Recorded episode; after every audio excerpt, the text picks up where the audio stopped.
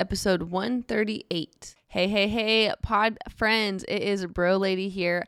I am jumping in here once again to let you know that we are throwing it back to another incredible episode. This throwback is to Andrew Mims, and we are throwing it back again because our sweet bro leader, Matthew, has had surgery on his shoulder. So we are giving him some time to recoup and recover. And I think, don't hold me to it, I think they will record next week or the next week. So we might have one more throwback. But I'm enjoying these throwbacks. I love going back and listening to these older episodes.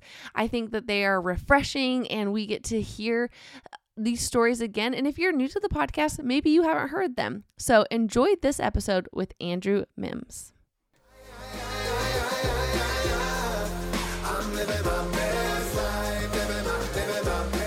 Welcome to the Who's Driving Your Car podcast, where we discuss not only who or what might be driving your life, but also the great views and experiences along the way. Do you drive in the fast lane like my wife? Or do you feel like you're stuck in first gear? You only get one life to live, and it can be either a total wreck or a beautiful cruise into the sunset. We are three friends that have collectively experienced almost anything that could possibly happen in this crazy world. And we'll be discussing our personal reflections and experiences so hopefully you can avoid running out of gas and truly enjoy the wind blowing in your hair. So hop on in with us for a little road trip called life, and let's discuss who's driving your car. Aye.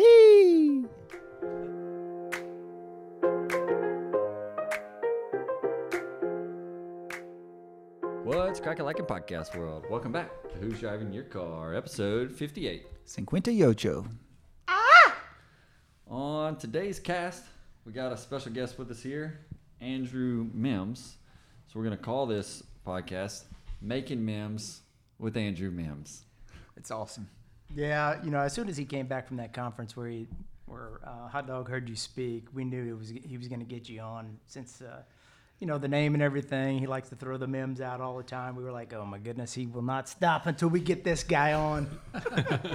it is a perfect uh, little topic uh, title for the topic here today. Andrew, I, I'm a lawyer. Andrew's a lawyer out of Lafayette, works at a firm, Earles and Laborde, and a very successful firm. He is the managing attorney over there, so a lot on his plate. We'll let him tell you all a little bit about that. But what caught my eye with Andrew, and I flipped it to the guys to come on the cast, is seemed like a, a deep thought, deep thought thinker, um, like we are, a lot very similar to us. I told the guys, hey, this is like having one of us hang out today, and I think you shared a lot of things in the CLE that um, are beneficial to our listeners. Stuff that we talk about, finding joy, being present in the moment, some obstacles you've overcome. So I think it's going to be a pretty cool um, podcast today. But before we get to the good old would you rather, Andrew, we're going to let you introduce yourself, tell us a little bit about you and what we can expect, buddy. Yeah, no, thank you all very much for having me. Um, I was really excited, Matthew, whenever you sent me that email out of the blue. You're like, you know, this may be a little random, but you Yeah, know, we did not know each other. was listening to your CLE presentation, I think you'd be a good fit for the audience, and subsequently checked out y'all's podcast and what y'all are about. And I think I'm really excited to be here. Um, yeah, a little bit about myself. Um, like you said, I'm, I'm an attorney. I'm the managing attorney at a firm called Laborde Earles. It's in Lafayette. We have offices across Louisiana. Um, practice, you know, some personal injury law, some different areas like that. Um, I'm married. I have a seven-year-old boy, Andrew. I have a four-year-old boy, William, and we have another boy on the way that's due in June. well, look at that. We're pregnant together. That's right. That's awesome. John, are you breaking the news to the cast? I'm gonna break the news today. I got another one coming, guys. Oh my. Unbelievable. This is So I was the, like, this this is is how the, uh, the. LBJ 2.0 release day, I guess. Oh man, I predicted this a long time back. We're just gonna see if I'm right with it being a girl.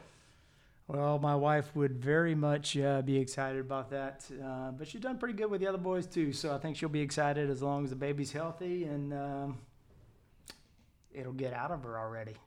Oh, long way to go. We got a ways to go. Yes. Yeah, congratulations on that news, buddy. We're happy for you. Thank you, hot dog. Okay, Andrew, are you ready to roll into our little weekly segment of the Would You Rather? Let's do it. You got John asking you, so you never know what you're gonna get here. Johnny, Well, first off, I couldn't pass up what you said in the intro about the deep thought thinker. okay. I just couldn't let that pass without uh, bringing that up. We're gonna con- we're gonna turn that to deep thoughter. A deep thoughter. Because I'm kind of a deep thoughter myself. So I'm going to use that now. I like that. Okay, cool. I'm glad that. Uh, who came up with that? You or Craig? Well, you're a deep thought thinker. I put deep, deep thoughter. A deep thoughter. Whenever you said it, we both looked at each other and Craig wrote it down. I saw y'all Wrote looking at each other, and I was like, "Oh man, where is this going?" But hey, I'll take that. Hot dog tends to make up his own language and words and I do Things- just like Mims. things like that. So he, And, uh, and not to pick on attorneys, but you know, there's a lot of wordplay there, right? Absolutely. Yeah. so we tend to uh, pick at him a good bit whenever that occurs. So, all right, if y'all are ready, we'll go ahead and jump into the Would You Rather. Let's Who's going to take it first? I think Andrew will. Well, Andrew's going to take it first. Yes. Yeah. All Let's go for it. Would you rather pig feet or frog legs?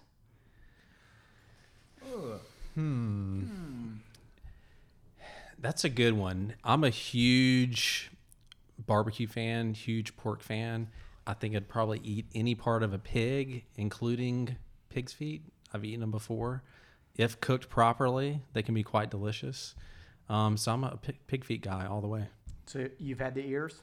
Had the ears, had Tail. the the tail, had uh, chitterlings. Yeah. You know, had pretty much every part of a pig. It's a wonderful, delicious animal that God put on this earth, earth for us. So. Man, can't say that I've heard someone eat that much of a pig. You can eat just about everything. Golly, This guy ears. has Yeah. had almost everything. Yeah, Okay. I'm originally from Alabama, so that's what you do in uh, Alabama land. All right. Eat some pork. Well, how does the the feet need to be prepared when you're saying for it to taste good? Slow and low. You know, there's there's this one place that I used to go to, and that was one of their specialties as a kid. And they would boil it, you know, then they would cook it for a long time and roast it, and um, slow and low. That's the way to go. That's awesome. Okay, hot dog. How about you? I've never had either one, but I just feel like the frog legs is probably more my lane. That's all I really got for that. If I was just gonna have to try one, I'd prefer. I guess can you eat that fried? I'm sure you could. Yeah, I feel like you could eat that fried, and I could handle that if it was fried. I've never heard of anybody cooking it fried. It's usually cooked down low and slow, like he's talking about. But The I'm frog sure legs? you could. The frog legs or the pig feet? The frog legs. Oh yeah, you definitely fried frog legs. yeah. legs. So th- I feel like that's more my lane. CC. Man, well, I got some PTSD from being in the fraternity in college as a pledge and pickled pig's feet. And I just, I think back to that and I was like, I don't know. But I too love pork. The fact that you have all these great cuts of meat, right? You got pork shoulder, loin, you got the pork belly, ham. Man, it's good stuff. But I'm going to go frog legs. All right, CC. I've had fried frog legs, and uh, they were pretty good. It was very easy to eat. And I'm not saying I wouldn't love the pig's feet if prepared like Andrew noted, um, but my initial reaction would be frog legs. Okay, whenever I originally thought up this, uh, would you rather? I wasn't necessarily talking about it being a food or anything else like that. It could be you having pig feet or frog legs. Seems like the three of us all were on the right page. Glad he went there because I was like, I don't know if I want those hooves or I want those legs. Oh, it was like well, when he started talking about eating, I was like, yes. so I guess we're going to go with the eating aspect of it. Uh, that would actually have been good. Which would we rather actually have? That's just me being a redneck at heart. I think I can leave Alabama, but you can't take the Alabama out of me. I'm thinking how you can cook all these critters. Yeah, no, uh, it makes sense to me too. But uh, usually after we throw out these, you know, sometimes we'll have a deep discussion of what are the rules, what's involved, you know, how, you know, you got to define this. So anyway, you jumped on the food aspect of it, so we'll go with that. Um, I have had pig's feet, and cooked properly, it is very delicious. Um, but I think I'd have to go with the frog legs. Um, either you know, some grilled or fried It's very delicious. Um, so I'd go with the frog legs. I'm gonna be tempted to have the feet cooked the way that Andrew is discussing them. Though I will say that, even though I'm a stick frog legs, but I wouldn't mind trying that out. I want to see you in those hiking pants with the frog legs. You got your hiking pants on now, bro. Mm-hmm. Story for another day, Andrew. We're big into hiking pants around here. Okay, let's hop into why I think Andrew would be good for the cast today. And in the presentation, we talked. You talked a lot about um, some adverse times in life, some high times, being present, like we discussed, and what we'd like to do on the podcast. One of our missions is to motivate and inspire people through faith and hope. Um, we do talk about things that are difficult for people, and I think I'm going to start out the thing that grasped or stuck out to me the most is in the presentation you were talking about there being days either through stress, job, whatnot, when your life is perfectly happy with your wife and kids, still being tough to get out of the bed.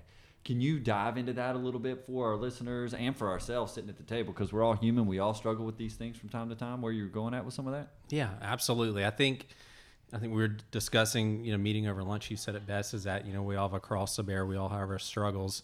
And ever since I was a small kid, you know, I've always been one very prone to anxiety. You know, I, I can remember being in like first, second grade and having like a spelling test and almost being like sick to my stomach. And even a few times just like throwing up, being so nervous about it because I wanted to go, I wanted to do a good job.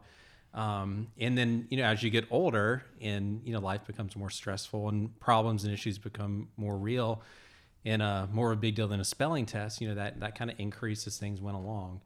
Um, I did have, you know, highs and lows like anybody else, but, you know, had a, a pretty good life growing up. Um, went to, you know, high school, you know, went on into to college and then, you know, law school and thereafter. And I, I really got to the point where, you know, on paper and the way things looked, you know, my, I looked like I had a good life. You know, again, went to law school, um, had a beautiful wife, you know, had had two kids at the time. Um, love my job. You know, the law firm that I work at's great. I have two wonderful bosses. The people that I work with are fantastic, and I can't imagine working anywhere else doing what I'm doing. is perfect. But with all that going on, I lived a roller coaster life of you know highs and lows, mostly lots of lows, to where exactly like you said, Matthew, a lot of days. Again, where everything seemed to be going fine, it was hard to, to get out of bed. Just crippling anxiety, you know, not sleeping very much. You know, it was just a struggle just to do basic things, a struggle just to, to wake up and get in the shower. It's a struggle to get to work. And when I see the phone ringing, answer the phone, you know, responding to emails, just this crippling stage.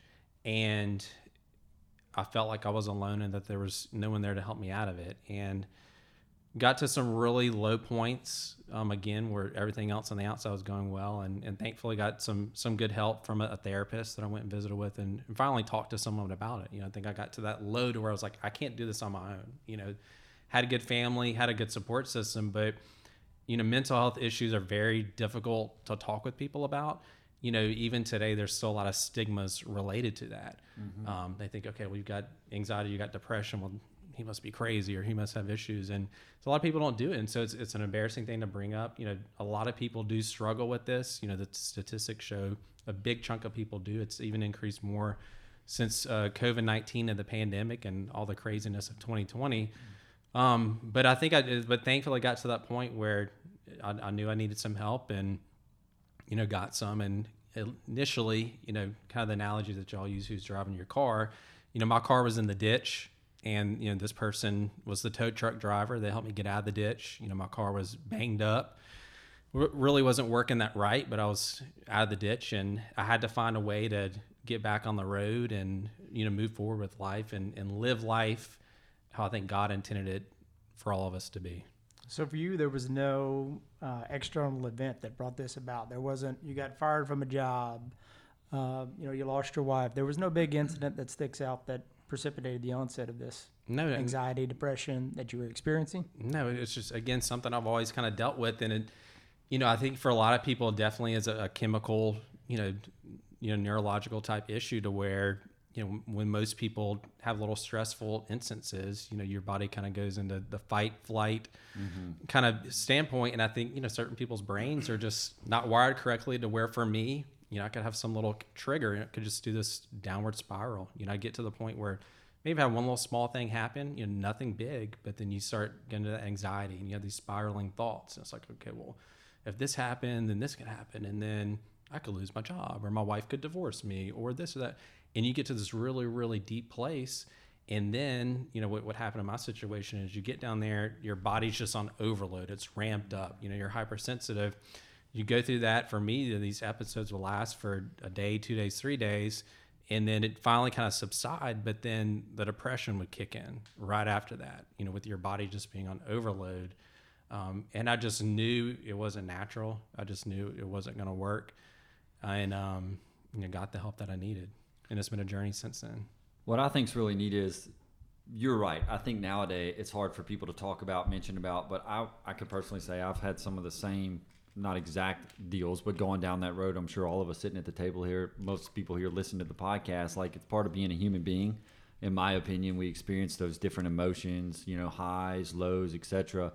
But a lot of times people want to keep that in their head. And I think one of the admirable things, A, you're sitting here talking with us about it, but B, that you could acknowledge the fact of, hey, man, I need to get some help or get on the right path because I think a lot of people, from a pride standpoint, etc., just struggle to extend the hand to, to get the hand from the person trying to help them along the way. Yeah, it, it's so true. But it was, you know, I think I should have, you know, reached out and got some help a lot earlier than I did. Um, I think I wouldn't have got as deep of a place as I had. But I just I realized that, you know, just being that low, being in that position, um, really getting to the point where I almost couldn't function. You know, like live my life, be the dad I needed to be for my kids, be the husband I needed to be. Um, it, I, I couldn't do it on my own. You know, and at that point, that, that's where I turned and have gone on from there. So was this the choice that you reached out on your own, or was this something that you discussed with your family? That you were, I mean, they obviously, I would imagine, uh, noticed that you were struggling with some type of issues. Uh, was that a discussion that you had with your wife or other family members that pushed you in that direction to seeking yeah uh, it, help? It was with my wife, you know, because again, this is something that for the longest time I've been very private about because everyone expects everyone to be perfect and be mm-hmm. Superman and not have any kind of issues or weaknesses. And even in my life and my family, I'm the, the oldest son, so you know I wanted to be perfect. And when my younger brothers and siblings were getting in trouble or maybe not doing well in school, I didn't want to be one more burden for my parents. So I kind of internalized a lot of that, which didn't help. But with my wife, yeah, my wife, she it was obvious, you know, she's we've dated for a long time, been married for a long time, and she knew, you know, something was up with me. And it was just I remember it very vividly. It was a Fourth of July um, you know, had the day off of work. been really big getting into, uh, you know, talk about my love of pork. You know, cooking pork, pork butt and ribs and everything. And for yes. the It's a big day for you, Fourth of July. Oh, yeah. so so excited. And so for the first time, I was going to cook a brisket. You know, brisket, as a lot of barbecue nerds know, is probably one of the hardest things that you can do. So we're excited about it. But a couple days leading up to Fourth of July, just kind of spiraling down, just in that deep kind of depression. You know, even though I have a great long weekend. Nothing's going wrong, but just one little small thing kind of triggers me off. Fourth of July, I had you know woken up the night before, one because I couldn't sleep because I was having so much anxiety. Um, but got up, put the brisket on and everything else. It didn't turn out the best, but it was okay. But when it was time to take it up and I let it rest for a little bit to, to serve it, my in-laws were over. He always liked my barbecue and food and everything else. We're gonna have a great evening, pop some fireworks. I just I just could not leave my closet. Like I could not, who my wife, who I love to death, my in-laws, who were like another set of parents to me, who I can be myself and most real, probably with them and my own family, you know, my parents. I just couldn't leave that space. I could not leave that closet, and I'm like, you get to the point is like, what what am I doing? Like, do I even want to continue on with life? Like, is this even worth living? Like that low of a point and I think my saving grace was my wife. You know, she came back and she knew how excited I'd been about this and wanting to serve this this delicious brisket and everything. And literally, and this this is very vulnerable, but I'm you know on the floor of our closet, I'm curled up in a ball, you know, just crying, just just sobbing. And she says, you know, Andrew, I love you. I know you've been struggling for a while. You're not alone. You know, we need to, you know, you need to get some help. And my wife, to her credit, that, that was my lifeline you know, w- without her, you know, I don't think I would have gone in this direction that I've gone in. But that was that was that first step, and so I just right after that, a couple days later, kind of calmed down, did a Google search, and found a, a, a psychologist in town, a, a therapist.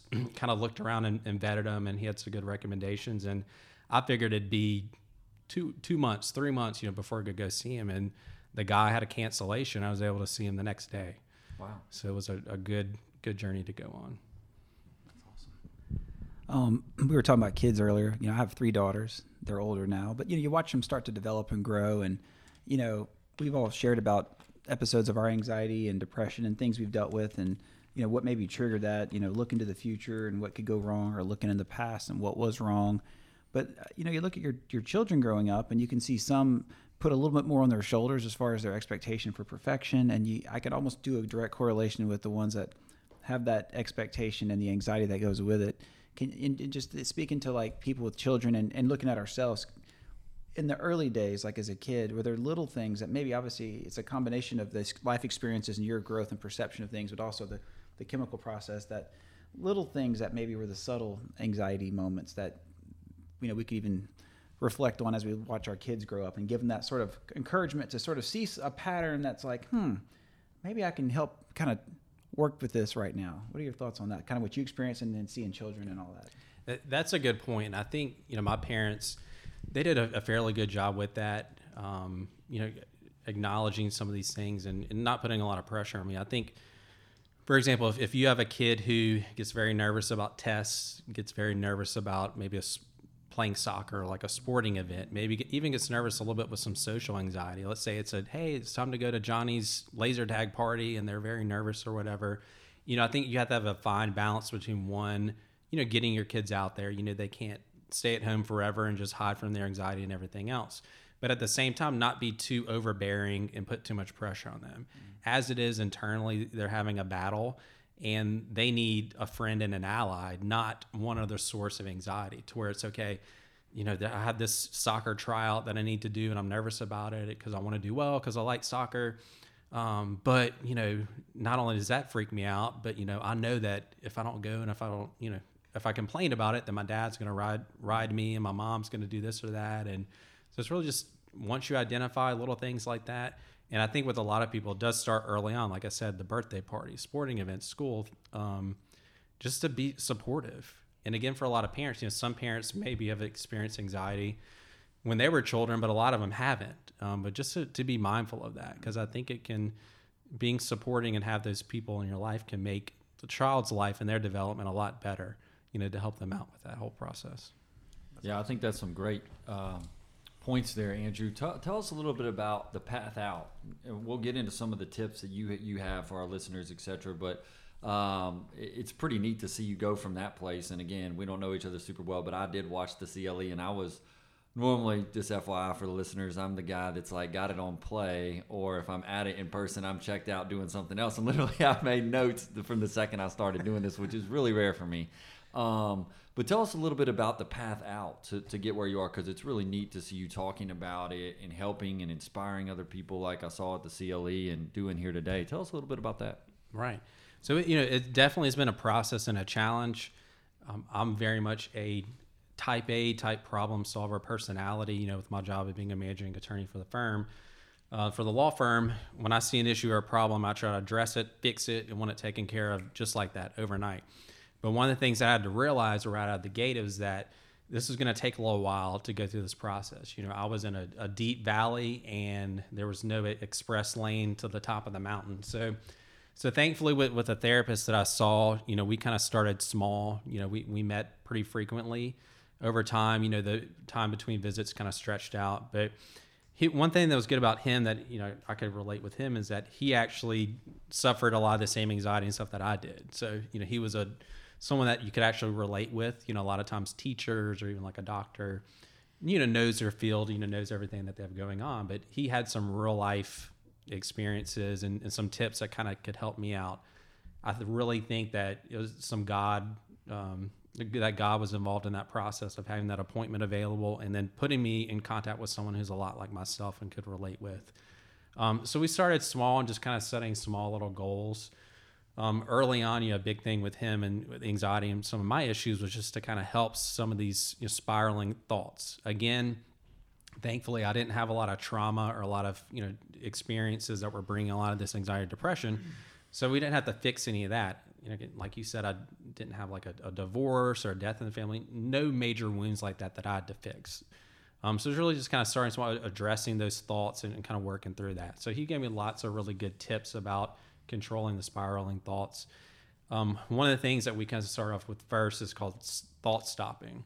So again, my big thing, I'd wake up in the morning, my mind would just start racing. I've got this meeting, I've got this, I have this and that, and I have to pick up the kids. And what if I'm, you know, late to pick up the kids from soccer and they're there and they're upset and this, you know, just out of control. And one of the tips that he said, okay, is thought stopping is whenever you get to that point of going down that road, which is going to lead to the increase in anxiety, the depression, everything else, is just to stop and replace those thoughts with something else. This is something that took weeks and a long time to kind of practice and master because it's so easy and so tempting just to go back to these spiraling thoughts of anxiety.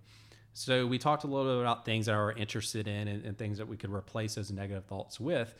And so one of the things that I like to do a lot of is travel. And so I, you know, always take trips with my kids, um, with my wife. You know, we've been married um, almost for 11 years. You know, our oldest son's seven. We've always gone on trips. And whenever we got married, one promise we made to each other is that every year, even when we have kids, we're going to go on a parents' trip. Kids can stay with the in laws, but mom and dad are going to go do a fun trip. So that's something that I always kind of look forward to, like every year. Those trips, family trips, again, pretty type A. So I'm a big planner. So it's not get on the road and just wing it. You know, I have Excel spreadsheets and I do the res- research on the restaurants and everything else to where put in a little cushion room for wandering around, but I, I look forward to it a lot. So he's like, okay, trips, that's great. So when you're in the shower in the morning getting ready and you're thinking about all this, you know, these irrational thoughts, because that's what they are. You know, most anxiety is just irrational thoughts. He's like, think about your trip. He's like, focus on that. You know, focus on, okay, you're going, we did a trip last year we went to uh, to Spain and went to France. You know, went to wine country in both countries, and we like to eat wine or drink wine. You know, eat good food, everything else. Like okay, just focus on one city and just think about what you're going to do there. So then I'm on my mind, I kind of escape to that place and use that energy, you know, to focus on something else. So that that was a big thing at first that he kind of worked with me on, along with a lot of other little tricks.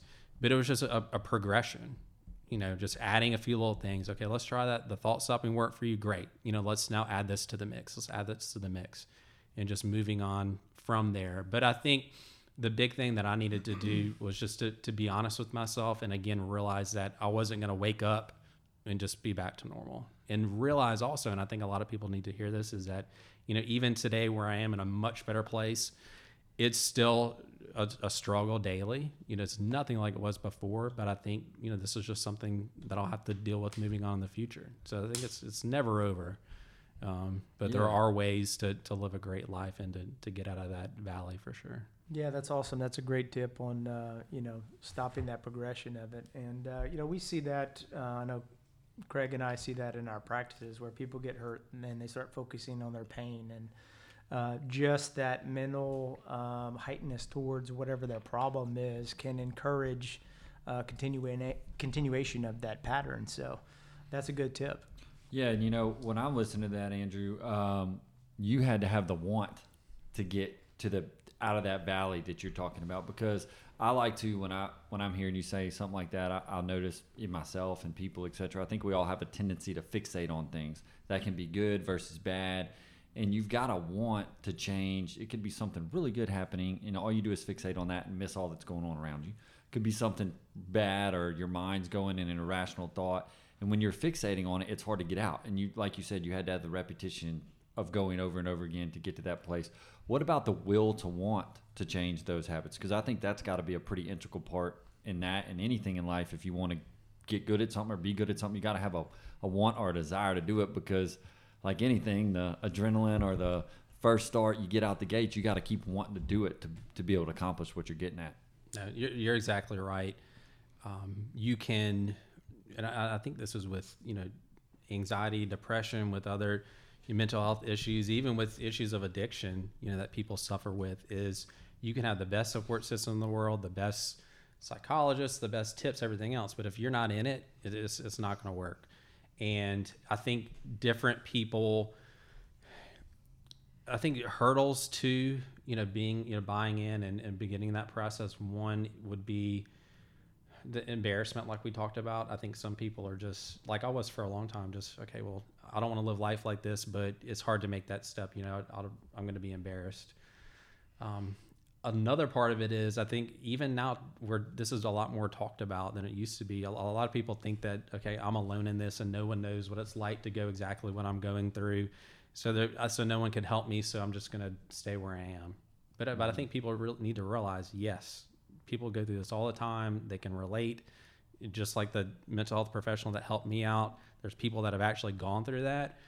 Um, so you, you just have to come out of that comfort zone. And I think people, it, it may take, you know, like in my situation, like a, a very, very low and, and no other option um, to get to that point. But it, it's it's time. You know, I think we live in an age where you need to be honest with yourself and get the help that you need and, and move forward and, and, and just know that you don't have to live like that. There are other options out there. Matt kind of took my question. That's exactly what I was thinking. It's like discerning. Like you know, we all talk about the snap of a finger. You know, life could end any day. We all have this one life to live, and it's a it's a mixture of experiences and and things we take in and w- the meaning we give things, and it kind of directs how we see this world and experience it, whether it's good, bad, and so just discern, discerning when you're feeling these emotions, when it's time to uh, like what's that catalyst, that push? You know, what's something you can ask yourself or look to, look in yourself and know I need I need some help or I need to know who I can reach out to and um, that's kind of that's kind of what you just asked. And I'm just thinking also. okay, Greg, we are one man. On the I mean, I'm telling you, man. Why you always got my back, bro? On point. But even like talking to people, I think it comes down to just having somebody to communicate with. And I had a recent conversation with a good friend going through the same things, and uh, and he had went and got some help, and I mean, just kind of sharing with me. Uh, what he learned and experienced and how it changed, and his tips for me. His t- he was telling me his tips. I'm like, man, I'm writing this stuff down because I need this too. Like thought stopping. I'm totally using that, and so that's awesome because it's so true. Because every day, I mean, I can tell you, you hit, you have those things you just kind of think about and it's just like eating you up and kind of creates that little like feeling inside that makes you kind of just not happy and if you can just switch that or convert the thought process that's really awesome thanks for sharing that Yeah, but it, but it was an interesting progression because, again, it wasn't overnight, but I started to get some relief from it. And so since I got some relief, it almost became really obsessive about it. To where again, the therapist from day one set some expectations, say this is going to take a while, you're never going to be 100 percent. But I was like, okay, he's really helping me out and get some good tips. Like, let me go out there and see what else is out there. Again, other people have gone through this, other people have dealt through this. So I just kind of like I do on trips and planning and everything. I just kind of obsessive about it and went out there and you know read so many different books, you know, about mindfulness, about all these different kind of tips, and just explored things on my own to where I really kind of put in like a, a daily, a weekly, and even kind of weekend little system in place of little daily things that I do that, that kind of help me. Um, and so that's part of what I was talking about uh, at the CLE, you know, presentation um, that I gave to the lawyers um, to that group. Because again, that's a group that, you know, like a lot of other professions, have a high rate of depression, have a high rate of suicide, and I felt like that was a good mes- message that my colleagues could hear. And you know, even if I could give a couple of tips to help them out, you know, that'd be great. You know, so so that's what I did. So just uh, more and more learning, more and more testing th- things out. You know, testing to see if things work out for me. Because again, everybody's different. You know, for some people, the thought stopping tip, for example, might be great. You know, for other people, um, it may be something else. But trial and error to where I really got to a point. You know, for the past you know couple of years, where I was in a, a good place. You know, kind of found a system that worked for me. Um, again, struggling. You know, had my head above water, but in a much better place than I was before.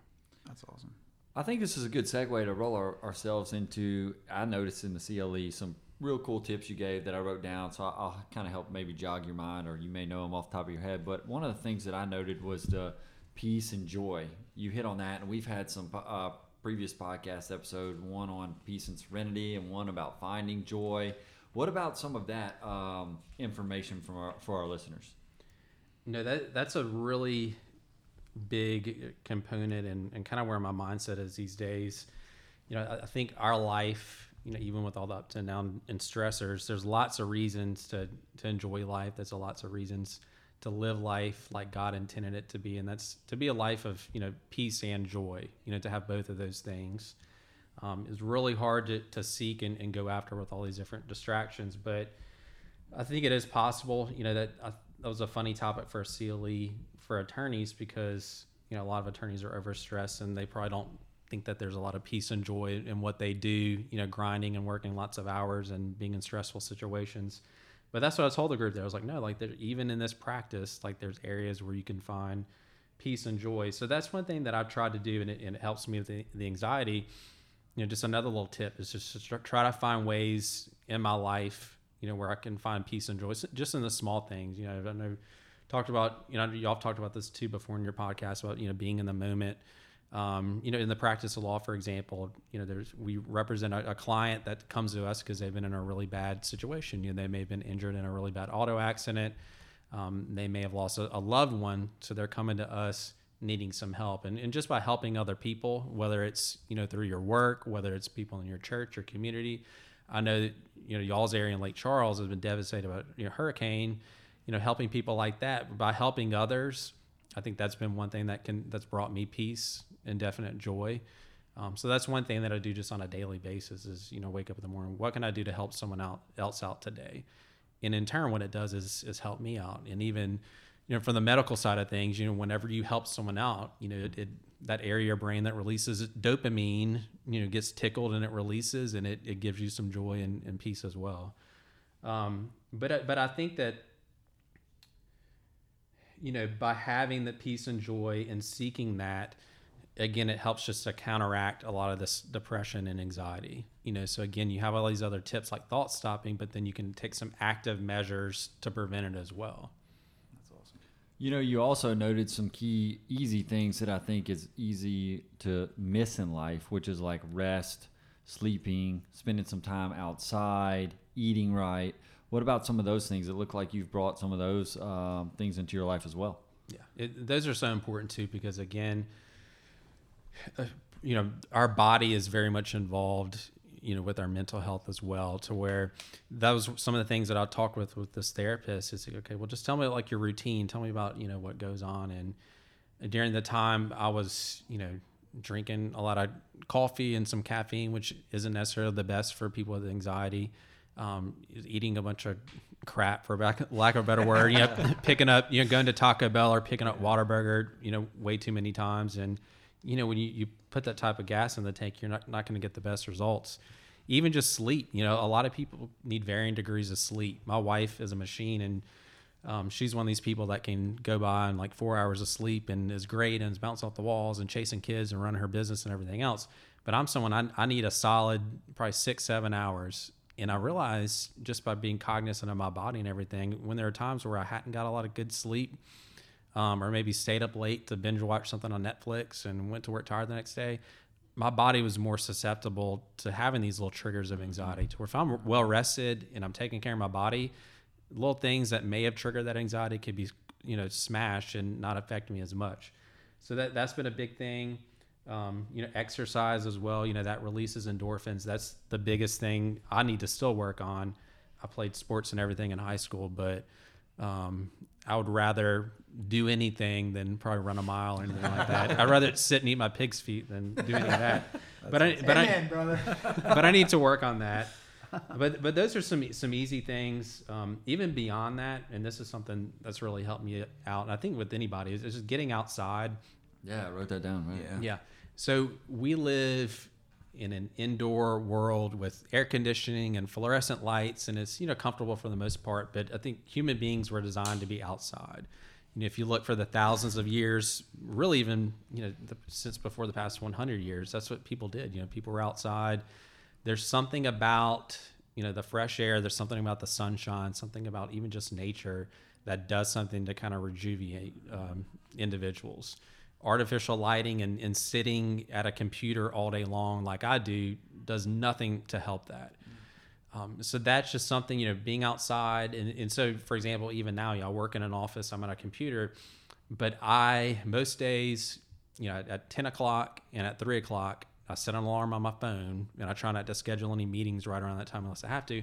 I'll go outside for five minutes. Like it's quick. Um, our office is next door to like a little park where there's some big, pretty oak trees. I'll walk around for a little bit. I'll sit in a little bench and just for five minutes, I won't play with my phone and I'll just sit outside, you know, just kind of close my eyes, breathe in deep, and just having that pause and transition in my day, you know, from one meeting to the other or something else. You know, look at look at the tree. You know, I pray a lot of times, but it's it's it's wonderful. And again, I wish that I, that I had a job that I could be outside and do that, but just having that brief little moment is a great recharge, and then I can go back in and, and take on the day. Yeah, some important self care right there that we've talked a lot about self care. So that's a, that's an awesome tip. Yeah, but there's a lot of different things. Um, I'll hit on a few other ones. Um, for those that are in an office, you know, I think having like your your workspace and your office space in a certain setting really helps. Um, my I've always been pretty organized, but you know, my office, my desk, I'd have different stacks of papers and folders and everything. And, you know, when you walk into work on a Monday morning, you see mess and chaos, even if it's organized and you start to kind of wander, okay, well, this stack and this right here. Mm. So that's one thing I do is just I cleaned up my office, cleaned up my desk to where I have nice little folders and stuff that I can put and hide away, but it's just not right there staring me in my face. So that level of stress and everything is just not attacking you. Um, also, kind of made the office my own. You know, wanted to make it somewhat comfortable. You know, we're at our offices a lot more than we're at our homes sometimes, and so brought in you know family photos, uh, brought in uh, you know LSU football helmet, little different things to kind of make it comforting. Another thing that I do, so we're talking about the trips that I go on with my wife. So for all these trips, I'll buy one little chintzy souvenir, like one little memento, and so I have those on one little shelf in my office. So whenever I'm, you know, having a kind of a little stressful moment or something's going on, I can just look over and, and look at those little mementos and kind of remember things. You know, a few examples. We've been to like San Francisco and wine country a couple times, so I have a little metal prison cup from Alcatraz. Um, when we went to Spain, I got like a little bull figurine, you know, just little items like that. But that's a nice, even if it's just for like 30 seconds or a minute, I can kind of pause, shift gears, like that really helps. So having that good office environment, I think is is huge. Taking those breaks during the day is very beneficial. Um, even not just the big breaks, but just having pauses between phone calls, calls between email. You know, we live in a world where it's constant bombardment. You know, I don't even want to look at my phone now because I'm sure I have 50 emails and voicemails and everything else. But you know, we again kind of going back to where I think humans were meant to be out in nature. Humans were not meant to process this much information and do this much at one time. Mm-hmm. We're on constant information overload, and even though we're not physically laboring, our brains are just exhausted. And just like when we don't get enough sleep, if our brains are exhausted, we're going to be so much more susceptible to anxiety and depression. So another thing that I try to do is just put some cushion in between, you know, meetings. Like one of the things that I do, you know, at our firm is um, I meet with a lot of our staff. So I'll meet one on one with, you know, some of our attorneys and talk about goals and, and different things that are going on. And, you know, one Wednesday of a month, it's just back to back to back meetings. And so what I find myself is, you know, about halfway through the day, I was just out of gas, just mentally and everything else. So now what I've tried to do is just have a little margin, a little time in between to where I can just kind of pause, look at trip mementos, something else, and then kind of refocus on the person that's coming to meet with me next. Because one, then I can give them the best level of attention, the best feedback that's going to help them out, and I can be my best person for them. But then also, you know, have some time where I'm not still thinking about that other meeting and then not thinking about the meeting that's coming up so again, kind of being in the moment, mm-hmm. which is going to eliminate some of that stress um, and anxiety. Um, those are a few things about work. A, a few things uh, for home that have really helped me out. Everyone talks about having a work-life balance. You know, I think again in, in 2021 where you have your work email on your phone and everything just so easily and accessible, it's great because it makes businesses more efficient and can help with a lot of growth. But it's just that constant temptation to, you know, when you leave the office to be glued to that and work all the time. I think all of us can agree that there's probably always some work that you can be doing, even on the weekends. Um, but I've tried my best. You know, a lot of times I do have to, just with my job on the weekends and different things, I, I do have to monitor emails and stuff like that. But I do try to carve out time to where I'm focused on my, my home life and not on work. You know, focus on my kids. Try to be 100% of my you know, myself for my kids and for my wife when I'm home. A big thing that helps me with that is just a, a transition from the office to home. So when I first got out of law school, I clerked for a judge and our courthouse was about 50 minutes away from where I lived. And so that was a great time to where I could kind of leave work at work, be back at home, and kind of be in that state of mind. When I started working at my, my current job, I lived about three minutes down the street from the office. And so there's mm-hmm. not a lot of time there at all for that transition to where I'd come home a lot of days. And it still happens every once in a while, but my wife has to tell me, okay, get out of attorney mode. Like you're not at the yeah. office, you're not a manager, like your dad, your husband, you know, the kids, you know, drew markers on the cabinets, go clean that up, go feed the dog, you know, kind of shift back in that mode. so what I'll do sometimes is even though my commute now is about five minutes. I'll, I'll, take a little bit longer. I'll go the long way home. Um, you know, listen to a good podcast like this one. You know, do something, but just try to reorient myself to say, hey, I'm going home to be with the most important people in my life. I've given it my all all day at the office so that I can work hard, earn a living for them. But they need me now. You know, my kids need me um, to try to be in the moment, and be present with them. Um, so whenever you are home, you know, a few other little tips is to try to, you know, turn off the phone, put the phone down, especially with your kids, you know, they're craving for your attention. They're so excited to see you, but you can give them that attention and know, hey, you're important. You know, this email or message can wait. You know, maybe whenever you're asleep. Been really big. Um, again, going back to the thought stopping, like trying to shut down your brain when it's tempting to think about work or different things like that. Um, you know, praying like a faith life. That's that's really helped me out. Um, really, especially since uh, COVID and for the past you know five or six months or so. But just again, you know, like- y'all talked about, just kind of being where your feet are, feet are and being present in the moment is a huge help at home. I like the idea of the uh, getting the mementos on the trip. Uh, you know, it can be a brief moment where you look at a picture or, or an item that you purchased like that, and it'll give you a little bit. Of, you know, you have a few memories, a little joy from that experience. I think that's a neat tip.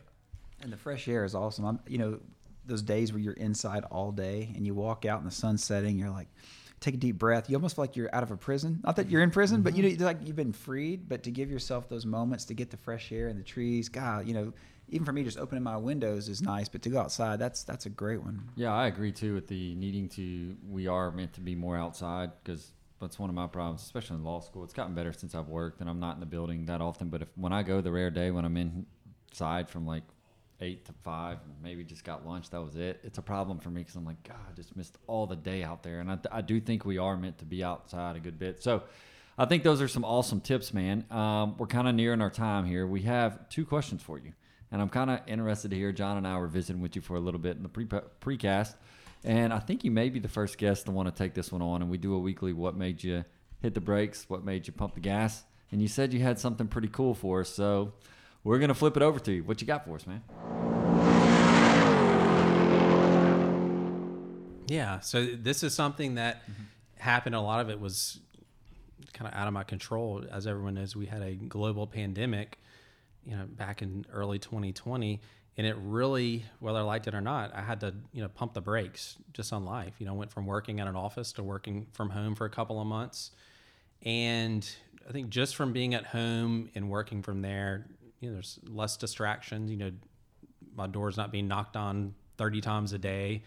Um, people are communicating a little bit more efficiently. You know, they're sending email and whatnot, and had just some time to just get kind of sit there and, and, and quiet and you know have more of this you know quiet time and this transition between conversations. But but during that time, you know, a really good t- time for me to where I'd been doing a lot better with my mental health. All these different tips work, but still kind of felt felt like I was missing a piece of the puzzle. You know, I felt like there was a little something more. And um, growing up, I'd always been in church. You know, I was a very spiritual type person. I had a great family that always had us there. Um, even in high school and college, I, I wanted to be a, a Methodist minister. You know, we were went to Methodist church, and that's what I felt God called me to do went to college and decided to kind of shift gears and do what I wanted to do, not necessarily what God wanted me to do. But during this time when things kind of quieted down and still trying to find that missing piece of the puzzle, you know, definitely, you know, heard God again and, and realized, hey, you know, I've struggled with this anxiety and depression. I've gotten a lot of tricks and a lot of tips that I've, you know, again, got out of that ditch, got back on the road and was traveling.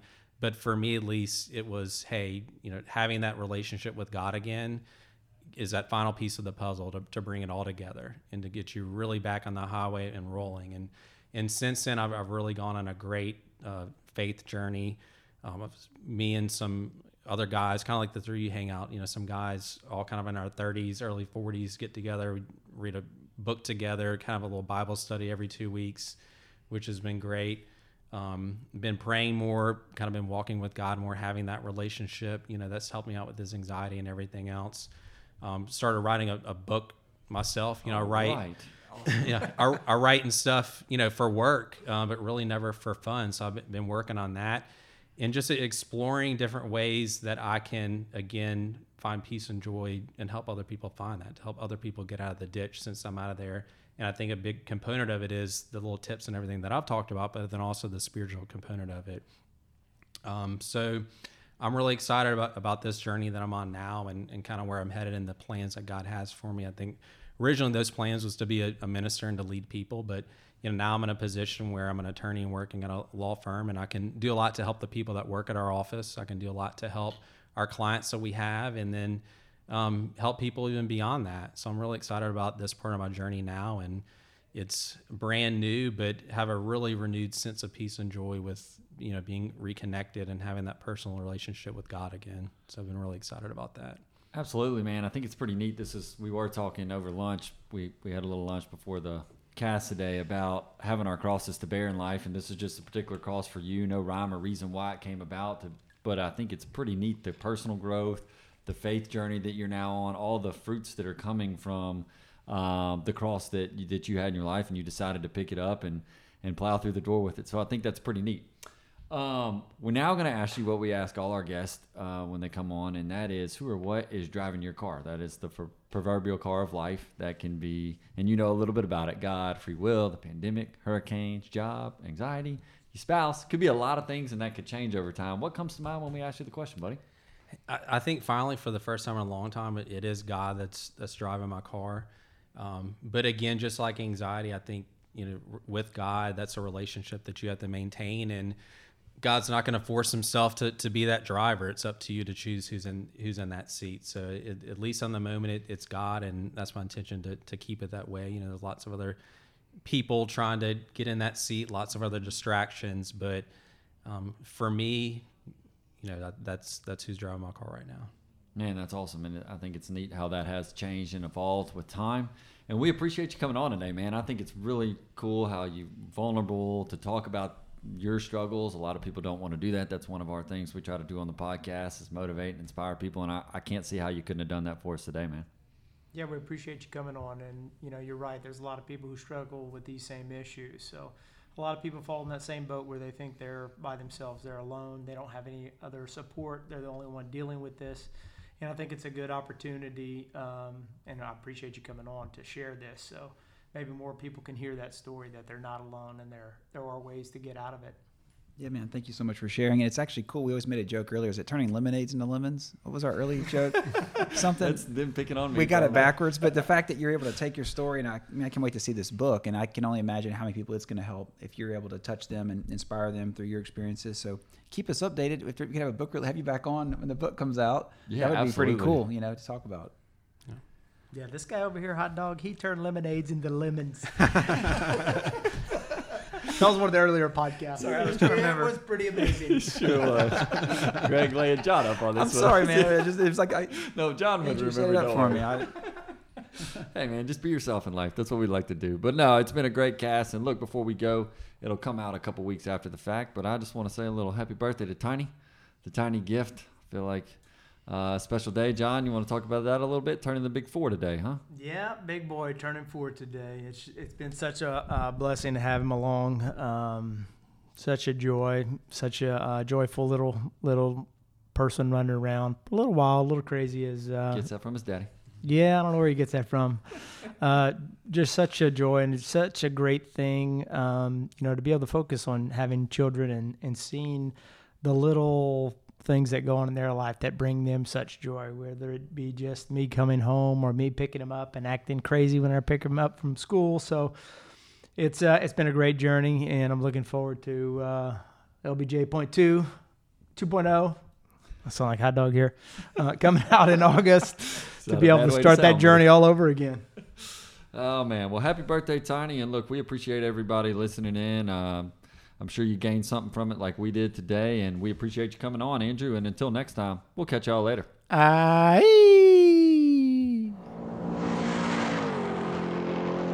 Hey, y'all. If you've been enjoying picking up what we've been laying down, subscribe and never miss an episode. Find us on social media and let us know who's driving your car this week. You can find us on Facebook and Instagram at Who's Driving Your Car Podcast.